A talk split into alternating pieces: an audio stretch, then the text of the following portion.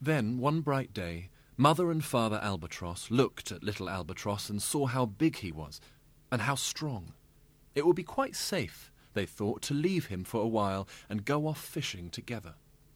So away they flew, out over the cliff top, singing again their soaring song, the song of the wandering albatross. They did not see the killer bird beneath them, but the killer bird saw them. He was watching. He was waiting.